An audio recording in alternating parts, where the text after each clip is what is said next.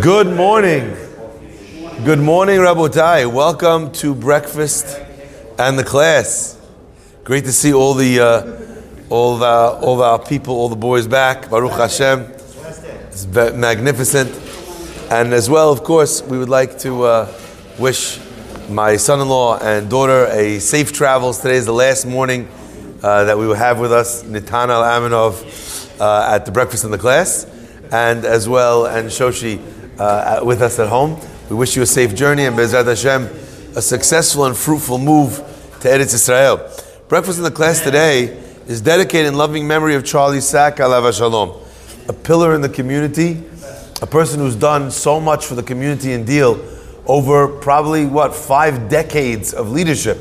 Um, with the, with the schools and the Bet and the and there's so many different things that he was involved with. Sorry? The DSN. It's just, uh, it's mind-boggling uh, when someone takes a, role, a leadership role like that. Um, and uh, it's hard to imagine how we're going to replace someone whose footprint was so big. Um, Yeshaya ben Lora, Tenish Matot Haim, will live forever on in our hearts. Uh, breakfast in the class also dedicated for the speed and Fuash successful surgery for Rachel Bat Aliza, sponsored by Ruti and Rafi Fuzailov. Uh, and as well, the week of cold brew, dedicated in loving memory of Sami Sayed Shalom. Leilu Nishmat ben Rivka, sponsored by his son Isaac Sayed, the OG cold brew guy. Um, he's the OG. This is Sami Sayed, is the OG cold brew guy. Um, he's the one. He's the one that started off uh, David David Ash uh, with with uh, you and the substantial capacity you have to do good today and every day uh, is, uh, has been a constant uh, source of cold brew goodness uh, as well as breakfast goodness. But um, we do we do need to give the kavod where the kavod is due. Uh, Sami Sayed for getting us uh, started in Leilu Nishmato by his son Isaac. God bless. My friends, the pasuk says, "Ushmartem et mishmarti," and you shall guard my mishmeret. Mishmeret, that's the name, the language that we use when we talk about the groups of people uh, this, that would cycle through the mishmarot of the Kohanim. They had different groups, 24 different groups that would take, uh, each one would take two weeks in the year, and they would cycle through all the different mishmarot of Kohanim. So the Pasuk says on that word, Ushmartem et mishmarti. You will guide my, uh, my watch. And it tells us about keeping the mitzvot. And the rabbis explain that the words ushmartem et mishmarti refer um, to the idea of creating a shemira on the mitzvot. So you see, it says the word twice, ushmartem et mishmarti. So what does that mean? Guard my guard. The Gemara answers it means when a person makes a sayag, a fence around the Torah or around the mitzvot. So as an example, the Torah will tell you, you know, you're allowed to go till here. The Chachamim say, well, you should really only go till here. We don't want you even getting close to the edge. We don't want you uh, coming close to making the mistake.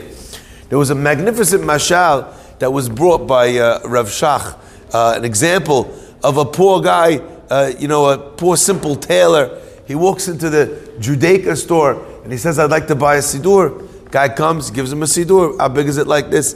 He goes, No, could you give me the really big one? He says, Which one? He goes, The one that has all the Divrei Torah, all the, you know, the, the printing, everything before the tefillah, all the names of God, you know, the, the, the one that looks like this. The guy says, Sure, I'm, I'm, glad to give it to you. He goes, But I didn't know that you were so advanced, that you wanted all these pirushim, all these explanations before the tefillah. Anyway, this guy says, Look, I'm a poor, I'm a simple tailor. He says, I, I barely, you know, barely know how to read. He says, So why are you getting this, this book with all the commentaries? He says, I'll tell you the truth. I had my old Siddur from the time I was bar mitzvah. Anyway, as time went on, the pages in the front started to, on either bookend, right, started to go. So first I lost Modeh then I lost Netilat Yad, then I lost the Netilat Yadayim, then I lost, what's it called, uh, Asher Yasar. You know, soon I lost Bar, Baruch She'amar. It's very difficult to pray without these mainstays of the tefillah. I'm nervous soon I'm going to lose Shema and I lose Amidah as the pages continue to fall out. He goes, the thick Sidur has many commentaries before, So if I lose a commentary or two, it's not a problem. He goes, but that way at least I have many pages to go until I lose the most important things, the actual tefillah itself, the actual Baruch She'amar, etc., etc. So Rav, Rav Shach saw in here a tremendous mashal and an amazing lesson. That one of the reasons why the rabbis created these fences is so that bar minan, a person makes a mistake and they lose out on the on the minhag, on the extra distance that we place between us and the mitzvah. At least they didn't touch, so to speak, bibavat eno. They didn't touch the eye itself, the sensitive area itself, because they built in that buffer. So I'll just give you an example uh, that we just had over Pesach. We mentioned uh, over Pesach that there's a uh, custom amongst the Syrian community not to eat hummus because it sounds like chametz.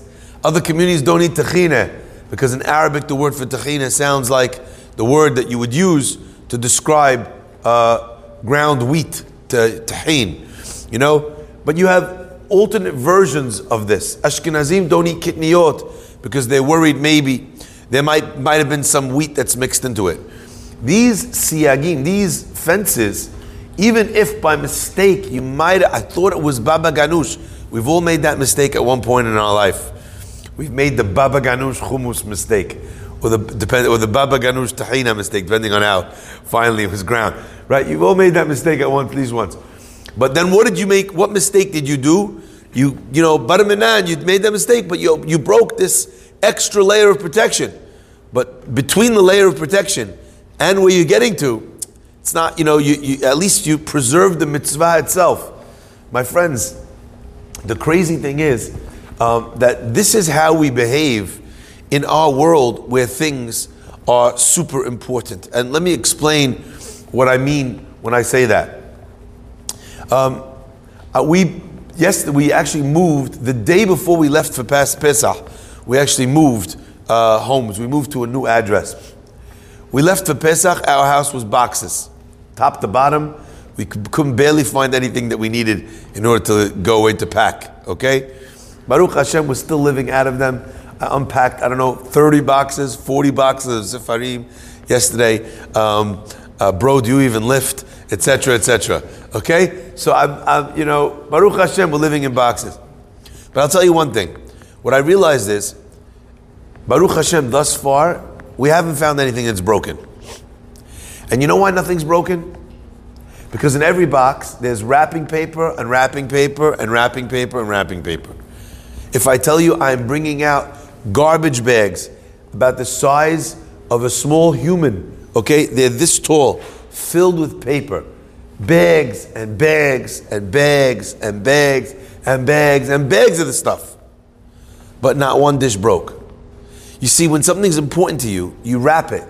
You make sure that it's not exposed to the elements. You make sure that there's no scenario in which that, uh, uh, that dish might bump into something, not just from the outside, but even from the inside.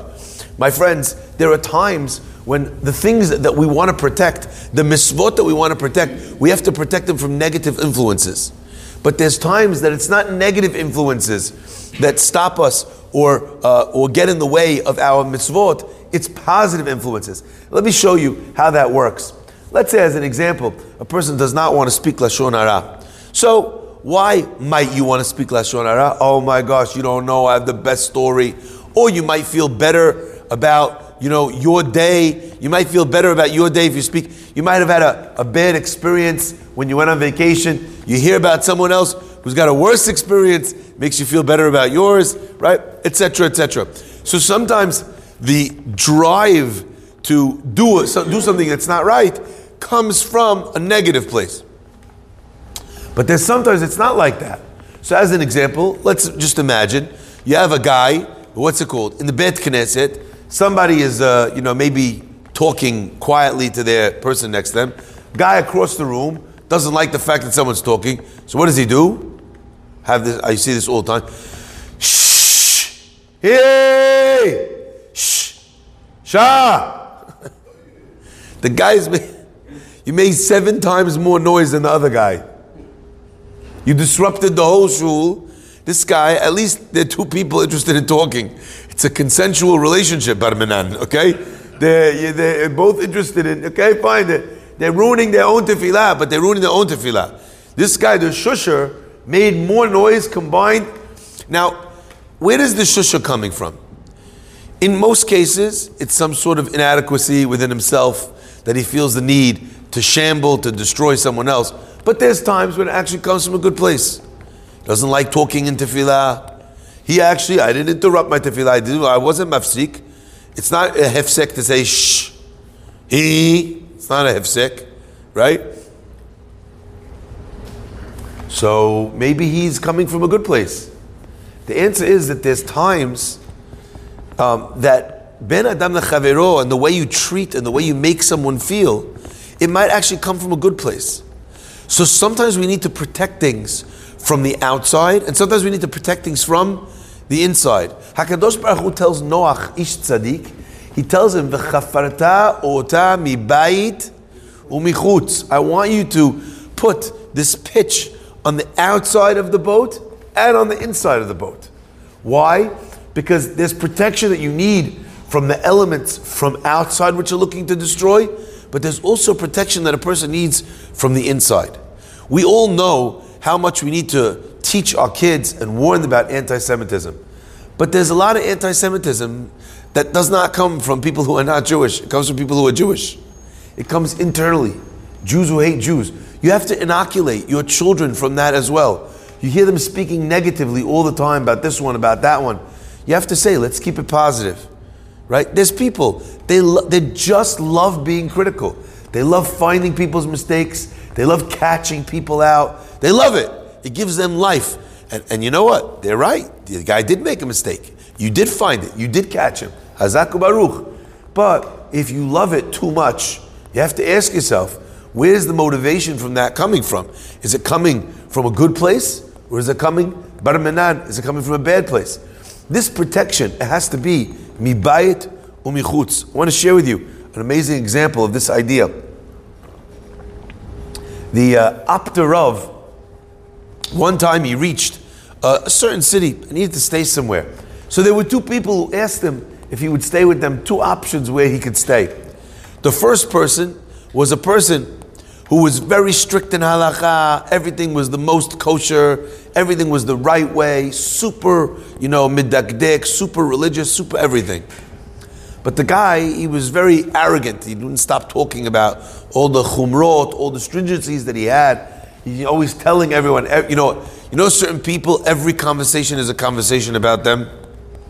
Even your conversation is a conversation about them. You're talking about the Ukraine, it's about them. You're talking about the, the Holocaust, it's about them. Everything is about them. Okay? People like that. This guy was an arrogant guy, very religious, did everything exactly right.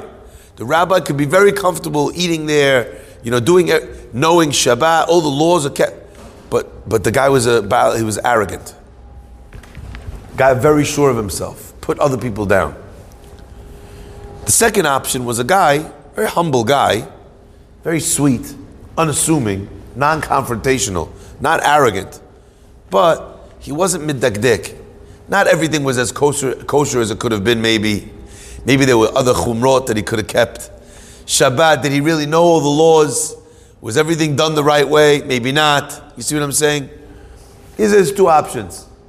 Like they say, you know, damned if you do, damned if you don't, Barminan. Right? This way, the guy is uh, not Shumei Torah mitzvot properly, but he's humble. The other way, the guy is arrogant, you know, but at least everything is the right way. Where do you go stay? So the Apter Rav, he, he, he he made a beautiful cheshbon. And listen to what he said, and it surprised me. You know what he said? He said, I'm going to stay by the guy who's less, who's not as religious. So they asked him why. The rabbi said something that is so beautiful. He said, the pasuk says, "Hashochen itam betoch tumatam."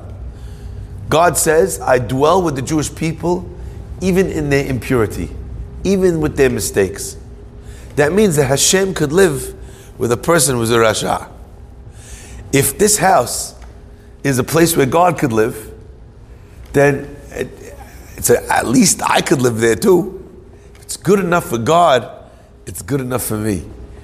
He says, but about a person who's a Baal Ga'ava, the uh, teaching goes that HaKadosh Baruch Hu says, En ani vehu dar achat. He and I cannot live in the same space. That means that for God, this house is a house God's not going into. Well, if God's not going in this house, I don't want to go in either. And to me, this was such an interesting idea because it means that in many cases we have our priorities and our perspective a little warped. You know, this guy, very sweet guy, nice guy, straightforward, trying to do the right thing, but isn't doing the right thing. Go stay there. Why? Let the guy's arrogance is his own problem. Everything, at least I know, is 100%, 100%. And the answer is, says uh, the of no. God could live in that house. The other, you know where God can't live? God can't live in the house of a person who's arrogant, who thinks that he's better than everybody else. Even if, by the way, and that's what's happening in the story, the guy was better than everybody else. He was, he had a lot to be proud of. He had a lot to feel like great about. He had a lot to feel that he was more than other people. That's not a place where Hashem is. So v'chafarta ota mibayit umichutz. You have to cover it from the outside against uh, the things that are wrong from the outside. But a person also needs to cover and protect themselves from all the things internally that could go uh, awry.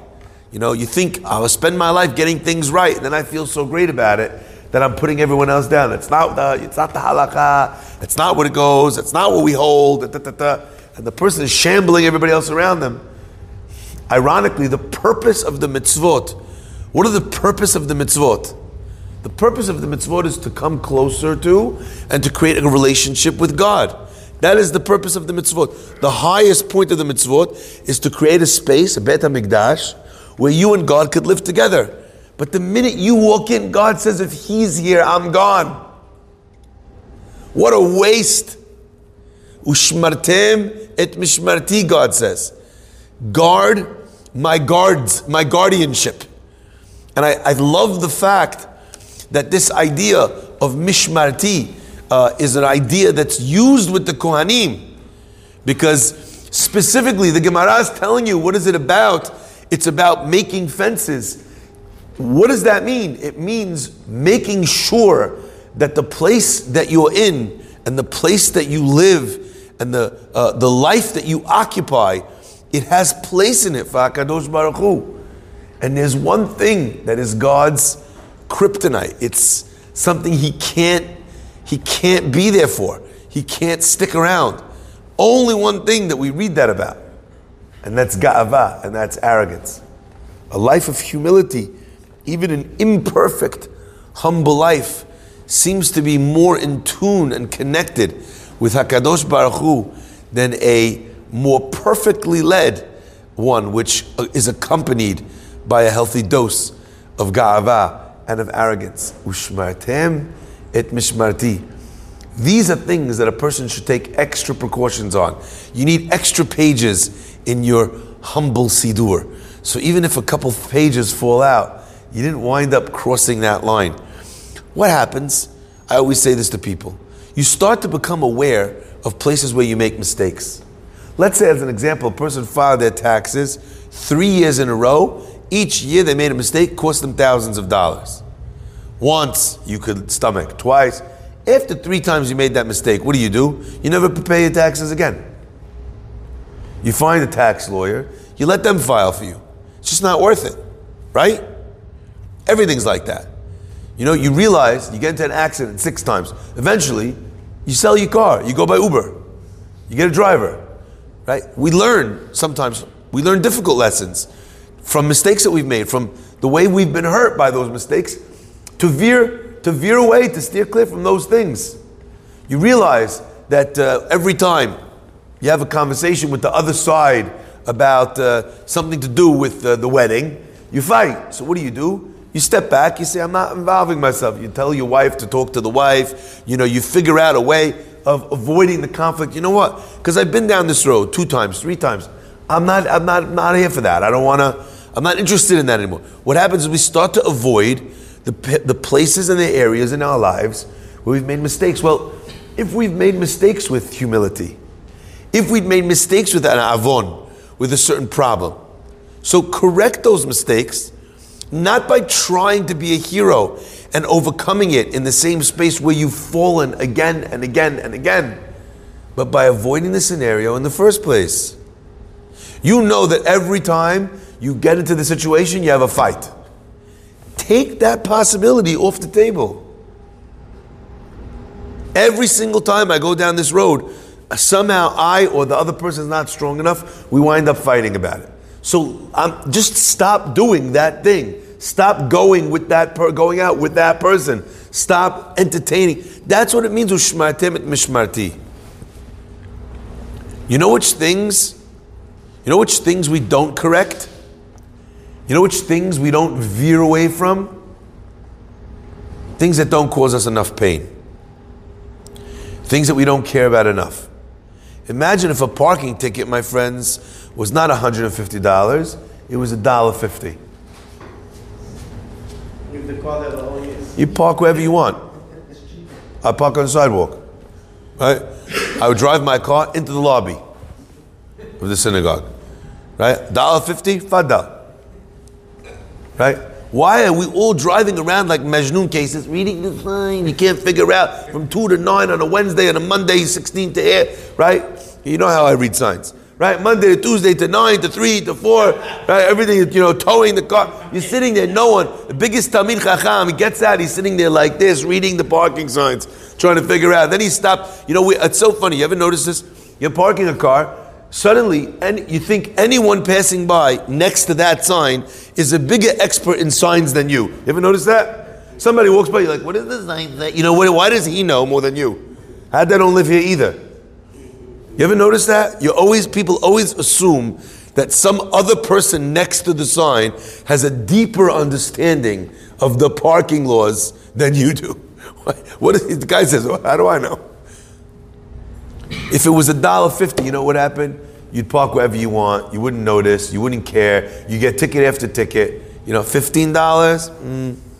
hundred fifty bucks, five hundred. They're gonna tow your car. Now already you're double checking, triple checking. If you're even wondering if it's gonna, I'm not gonna park here. I can't go through the wedge of finding my car in some parking lot. You got me? if you're not building fences around your averot, if you're not building fences around your mitzvot, it means that your mitzvot and your averot are cheap in your eyes. No other way to say it. If you if you're sleeping through the alarm, set more alarms. Get a louder alarm. See, that's you're not sure if you're going to get the Omer Remind yourself 30 times. Put, uh, put things in your calendar, set alarms on your phone.